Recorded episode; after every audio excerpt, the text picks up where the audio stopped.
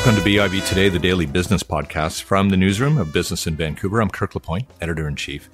One of the attributes we associate with leadership is the ability to persist, to move forward, to avoid the patterns that might hold one back. My guest today has written a new book on these optimal paths to this form of commitment. She refers to it as the unstuck leader. That's the title of her book. And Judy Sims, an experienced executive herself, a coach in this field, joins me now. Good to have you on the show. Thanks, Kirk. Good to be here. Uh, what generally bogs down the leader? so that's a that's a very deep bog that they can get bogged into. Um, it starts with there's there's usually like this kind of a five step process of getting bogged down, and it starts with um, a lack of self awareness, and that lack of self self awareness. Um, the thing we're unaware of is our own attachments or over attachment to certainty and significance. And so those things aren't, you know, essentially bad on their own. They can, you know, protect us from the world or inspire us to do big things. Um, but if we're over attached to certainty, for example, we don't want to take risks. We don't want to try new things. We don't want to put ourselves in difficult positions. And if we're over attached to significance, we can become uh, unpleasant. Actually, we can we can mm-hmm. become the loudest voice in the room. We can become dominant or need demand special treatment. And when we're in that state, what's really going on is we're fearful. And that causes us to begin prioritizing comfort over truth. And that's the true moment we get stuck. Mm-hmm. Because this, this prioritizing a comfort over truth is it's like a form of self betrayal and it's also a betrayal of our businesses because we're not we don't want to see what's really there. We want to feel good. we want to feel comfortable. And from that place, we're now unable to really get a good look at what's going on in the world. Um, so we're we're not observing other people and the systems within which um, we work uh, with a, a, a, clear eye. And that leads us to not being able to let go of things that aren't working because we're so concerned with certainty and significance. That leads to a really ineffective co-creation process because we're filtering everything through me, me, me, me, me. Um, and the final thing that gets us stuck is just a, a lack of commitment to the idea that leadership is a daily practice and requires things that keep us um, in the right mind and help us show up as a leader every day at work. So yeah, it's just, it's a deep process, but it kind of builds on itself, and and and we tumble down a hill, so to speak, into into our stuckness. There are a raft of things there that you've just mentioned, but I want to unpack almost the first thing that you said, which is that a lack of understanding, a lack of understanding of self in this case. Mm-hmm. Uh, 1st mm-hmm. of all, uh, I'm asking for a friend on this one. How, how do people get up the ladder without understanding themselves? Oh, so it's so easy. Yeah, certainty and significance. Um, they're kind of this. They they were encouraged in the old uh, me- mechanistic economy of the 20th century, right? So so we were told that leaders impose order. Mm-hmm. And leaders provide certainty in times of uncertainty. And so, if you're a person who wants a lot of certainty and you lock things down, and if you are good at self promotion via your need for, for significance, it's pretty easy to get up the ladder. Mm. But once you're there, things start to fall apart. Mm. And and why why do leaders let it get to them? Why aren't they just so able to keep moving forward? With the uh, well, with that issue with certainty and significance again, um, your need for certainty is brain chemistry. I mean, it's a really tough thing to overcome, and that, and that's where you do need to have that daily practice of understanding what's underlying those needs, which is fear and things like fear of loss, fear of less, fear of never. Um, mm-hmm. those are the big fears that we all experience all the time. And it's, it's a daily practice of coming to understand that that's what's at play and recognizing fear as a thing that is arising within you and saying, yes, there's fear instead of I'm afraid. You talk to so many people for your book, uh, and, and I wonder what they told you about what they now know to be the consequences of what is kind of the equivalent of a writer's block in some of these cases. Yeah, for for most of them, it was. For a lot of them, I'll say there was a deep sense of regret, and there was um, the lasting implication of that they were still beating themselves up for their stuckness, even if the incident of stuckness they were discussing with me was long past. Mm-hmm. Um, there, it was there was a haunting I think is the best way to say it.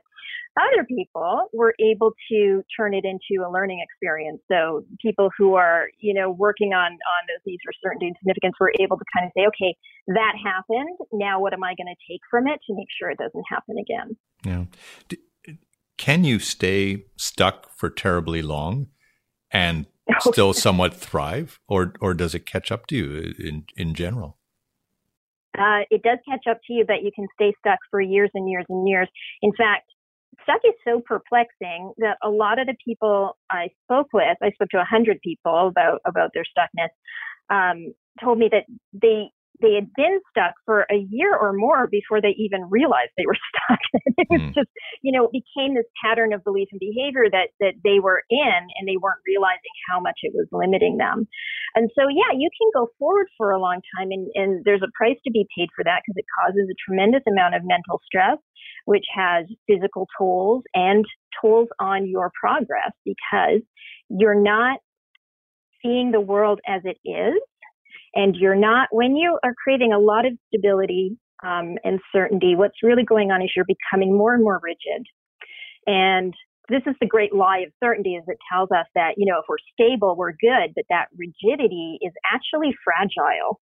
Where if we're able to remain unstuck, we're much more flexible and adaptable. So it does catch up with you eventually because you're fragile. You're unable to respond to what's going on around you. You're reacting. Hmm. Listen, is this a is this a guy thing more than anything? No. no. As a matter of oh. fact, it is not. Relief. no. Relief, yeah. no, no, no. It's it's uh, yeah. Both genders are equally capable, equally capable of getting stuck, and they both crave certainty and significance. Maybe different forms of certainty and significance, but hmm. they both crave them, and and yeah, everybody gets equally stuck over time. And when you're uh, unsticking yourself, uh, first of all, are you doing it yourself, or or in general in your experience, are peop- uh, uh, are external factors pressing you to get out of your bubble? Yeah, usually usually the pattern is is that we get into the into the stuckness and um, we sense decline, and and that sense of decline can cause us to go in two different directions. We can go in the bad way and drink too much and have affairs and do all kinds of negative behaviors to help us like you get this artificial feeling of not being in decline. Um, or we can like just dig in and uh, go through a process that's called cocooning, which is where you really, you know, come to grips with what's going on with you. So you can only um, avoid the cocooning process for so long. your, your body will give up. Like you're just the stress of, of not dealing with your issues will catch up with you eventually. And people do it to different degrees, right? I mean, some people are, you know, they'll just kind of kick themselves into something new by, you know, getting a new job or moving to a new industry, something like that, that'll give them that sense of newness. But other people are really willing to dig down and, and do an assessment um, not unlike what I did. I was a corporate vice president and a startup CEO, and now I'm a coach and a writer uh, because I went through a really deep process of of understanding myself and where I wanted to to take my career. Yeah, it, that that is very very much one of these uh, central dilemmas in, uh, in in reading your book, which is the, the number of people who have to determine if they can redefine themselves, uh, if they can unstick themselves in the jobs they have or whether a change of scenery is going to be the the trigger. Um, once again, uh, where generally do people go in order to unstick themselves? They start reading. They start looking at books like this one. They um, uh, get involved in networking groups. They start to reach out and have these kinds of conversations. Um, obviously, this is what coaches specialize in is is getting uh, people out of this kind of stuckness.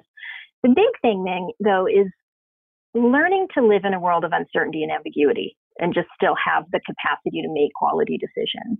Oh. And that comes with maturity and experience, which is a good thing. So when we talk about the midlife crisis, the dreaded midlife crisis, I love the midlife crisis because that is the that's the time when an opening is created where finally somebody is willing to to start looking at their things um, that they can improve in their lives and how they can interact better with the world. So yeah, it's it's personal for absolutely everyone. They all have their own ways of handling it. um, but there's certainly enough resources in the world to help people do it.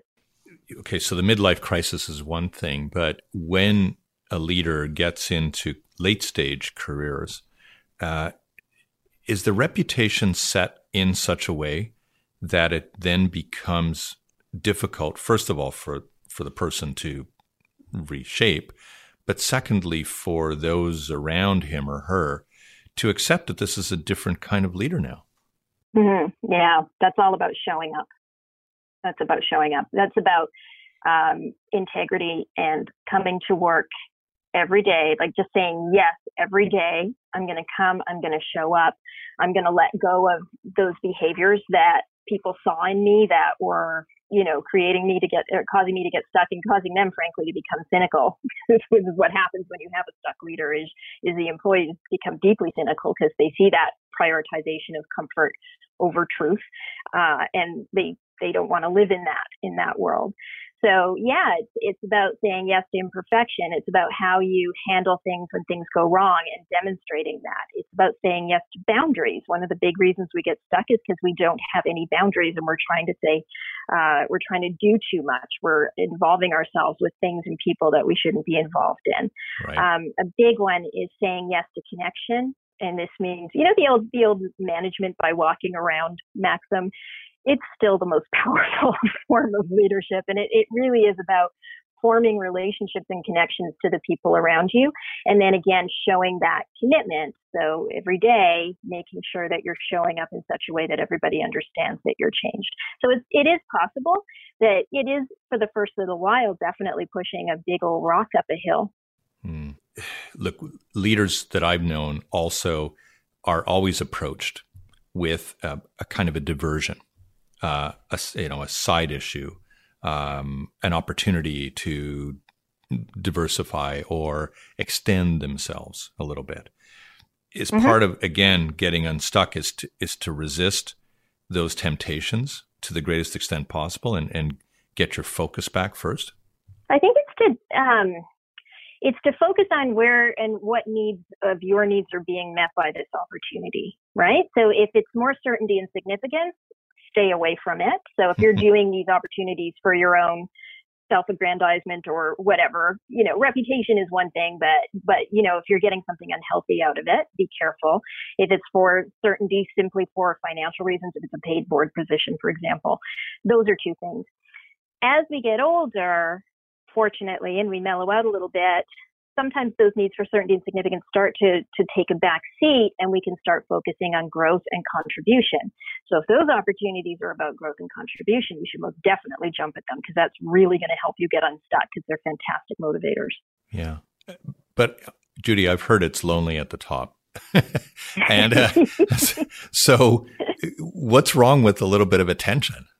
There's nothing wrong with a little bit of attention. And I think that what you, when you're thinking about significance, so I said earlier, it can inspire, inspire you to do big things. Ensure that those big things are also great things. Uh-huh. And the way you do that is by getting very, very clear on your purpose.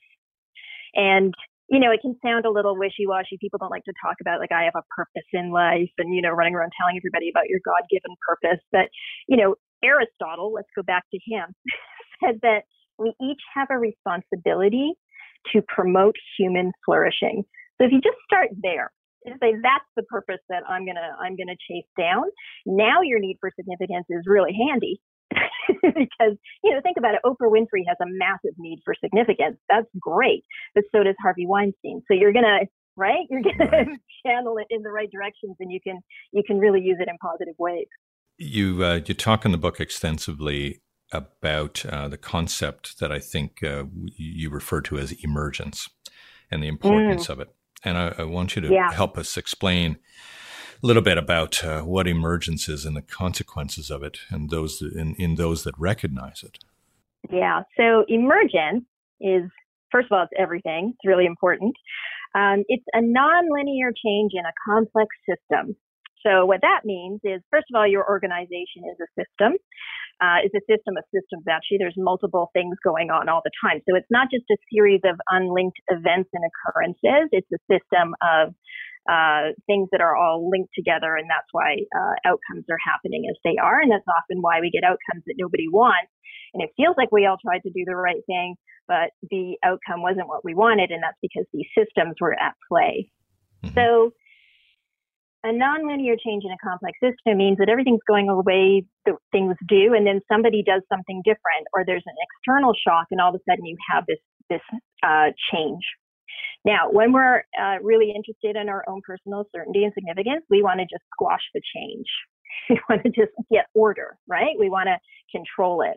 But what really needs to happen is we need to allow complex adaptive systems to arise. They're like temporary constellations of motivated, empowered employees who can sense these nonlinear changes and then are empowered to do something about them, uh, either to change, uh, you know, learn from them, shift strategies, adapt strategies. These systems can form independently, and they do already in any organization. It's, we just don't like to talk about it, but these systems form, people come together, they solve a problem, and then it disintegrates and then maybe regenerates at another time. Hmm. So these systems emerge from the very nature of an organization, which is the connection of disparate parts that are bonded by a common goal or need. So, you know, the stimulus can be market conditions or interpersonal relationships or serendipitous discoveries, product dealings, whatever these things are they cause a little bit of tension in the organization. And in solving them, the members of the complex adaptive system uh, are experiencing a little bit of conflict as well. And this creates a superior solution because they're talking to each other, they're clashing, they're having uh, good discussions, they're prioritizing truth this time over comfort. Mm. So that's what emergence is. It's when things happen and we allow them, we listen for them to happen uh, because that's where the magic is, right? That's where where change happens in organizations is when things seem to kind of emerge organically, and then we empower our employees to actually uh, solve for those things that are arising. So, in general, what does this then compel the leader to do in terms of, say, sharing power, enabling others to hold it, losing a little bit of agency, perhaps being a little less control minded. What what what kinds of things do do that com- uh, compel leaders to do? Yeah, it's such a big thing, letting go. It's it's like a full chapter in the book. Yeah. Uh, and the first thing they need to do is let go of stability. So they're going to trade rigidity for resilience. So they're going to deal with their own sense of certainty and start to allow these complex adaptive systems to emerge, solve problems, and then dissolve within the organization. A big thing is letting go of, of inauthentic power. So inauthentic power is that old fashioned mechanistic form of power where we're controlling everything. Yep. Uh, and and trading it in for enablement.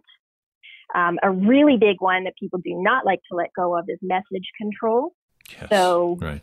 Yeah, it's a really big one. We want everybody to be on the same page. Um, be, everybody being on the same page is a problem if the thing that's happening is on a different page, right? So you want to allow more conversations, more learning. Um, and you know, the way to know if you have a problem with message control is when when a poor result comes up, ask yourself, why did this happen? And ask yourself, what am I keeping from my employees that might have prevented that poor result? And then ask yourself, what are they keeping from me? because when there's message control, it's a two-way street, so they don't want you to know things either. And so now you're not able to sense uh, sense what's emerging around you at all. So that's an issue of gatekeeping versus transparency. Mm-hmm. Uh, another big thing we need to let go of because of our need for significance is the the let go of being right. So that's you know our ego versus a sense of curiosity. The greatest thing a leader does is ask questions. Mm. So when you get a result that's unexpected, if it's positive or negative, the first thing a leader should be doing is questioning, why did that happen in a curious way? Like, huh, what, why did that happen?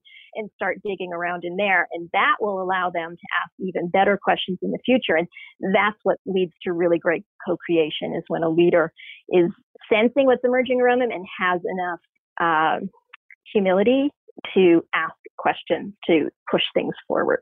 Yeah, I hear you in all of this. I, I, there's no doubt that what you're saying is actually quite therapeutic, and I mean that in a very positive sense. and and leaders are often selected not by virtue of their willingness to be vulnerable. Uh, they're they're yeah. often selected because they are these tough-minded, yeah. direct, very intellectually certain people. Uh, uh so yeah. so how do you get from here to there? Yeah.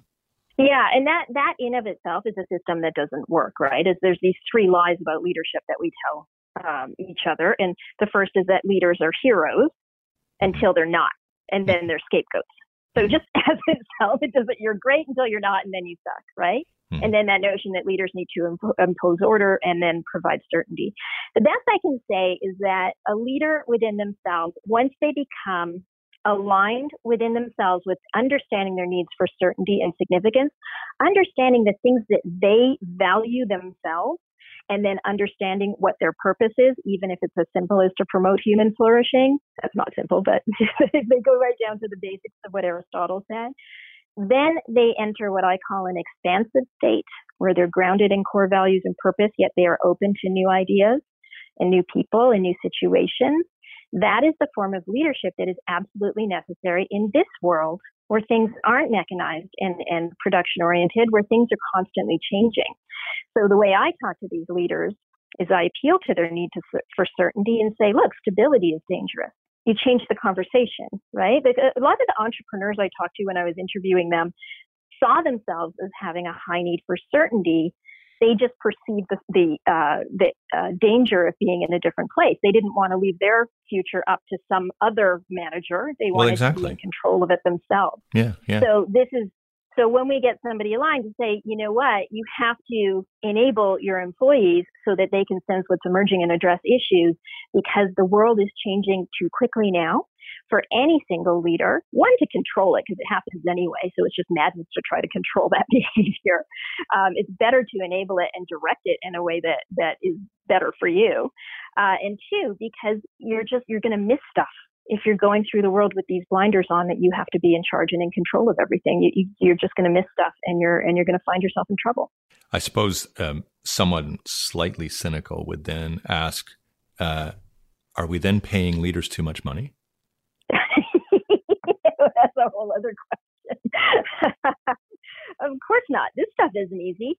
Uh-huh. It, it, sounds like it's like you know I'm just I'm just you know handing over responsibility. Yeah, I'm like a, not, I'm, I'm like a, an, I'm, an executive coordinator or something like that. Yeah. Yeah. No. No. Oh, you're okay. one. You you're you're showing up, and you are asking those right questions, and you are involved in that process of sensing what's emerging around you and understanding the market. You know, a great leader is talking to a customer at least once a day. Mm-hmm. Um, it is much more hands dirty than you know doing deals on a golf course. you haven't seen me play golf, yeah. Um, so don't worry. Um, but but I would say uh, in the end here, um, you know, your last step in in becoming an unstuck leader is practice, uh, daily yeah. practice. So what do you wind up discussing with with those you coach about what what might be the optimal daily practice in all of this? It's up to them. It's it's it's up to how they see the world. I always there's two things I always encourage people to be every day, and one is brave, uh, because Maya Angelou once said that courage is the most important of all the virtues because it allows you to practice the others with consistency. So, one, you have to just make that decision. I'm going to prioritize truth over comfort every day. And that takes courage. It's really hard to do. And two, some form of gratitude because when things are tough and when you're feeling stuck and when there's issues that seem insurmountable, just focusing for a little bit every day on what's going well is is quite a good mental balm to to help you be brave because it kind of solidifies you. Other people add things like, "Am I doing something for my physical health every day? Am I doing something for my family or my personal relationships every day?" Um, you know, everybody has their own system that works for them. And the other really big thing that I ask my clients to focus on is how they show up for work every day. Uh-huh. Do they show up in the right mindset? Are they are they arriving not flustered because they hit every red light on the way into work? or are they, uh, you know, are they arriving in a position where they're like happy to see their coworkers from the minute they walk in the door? Are they creating energy around them that's positive? Yeah. So find the coordinated green lights along along the way, along the route. Along. yeah. or take the subway. Yeah, take the subway exactly. Judy, it's, uh, uh, I've been absorbed in the book all week, and uh, I really want to thank you for coming on today. It's a really great book. Uh, thanks a lot for your thank time. Thank you. Thank you very much. It's been really great talking to you. Judy Sims is the author of The Unstuck Leader. You've been listening to BIV today. I'm Kirk LaPointe. Thanks a lot for listening. We'll see you next time.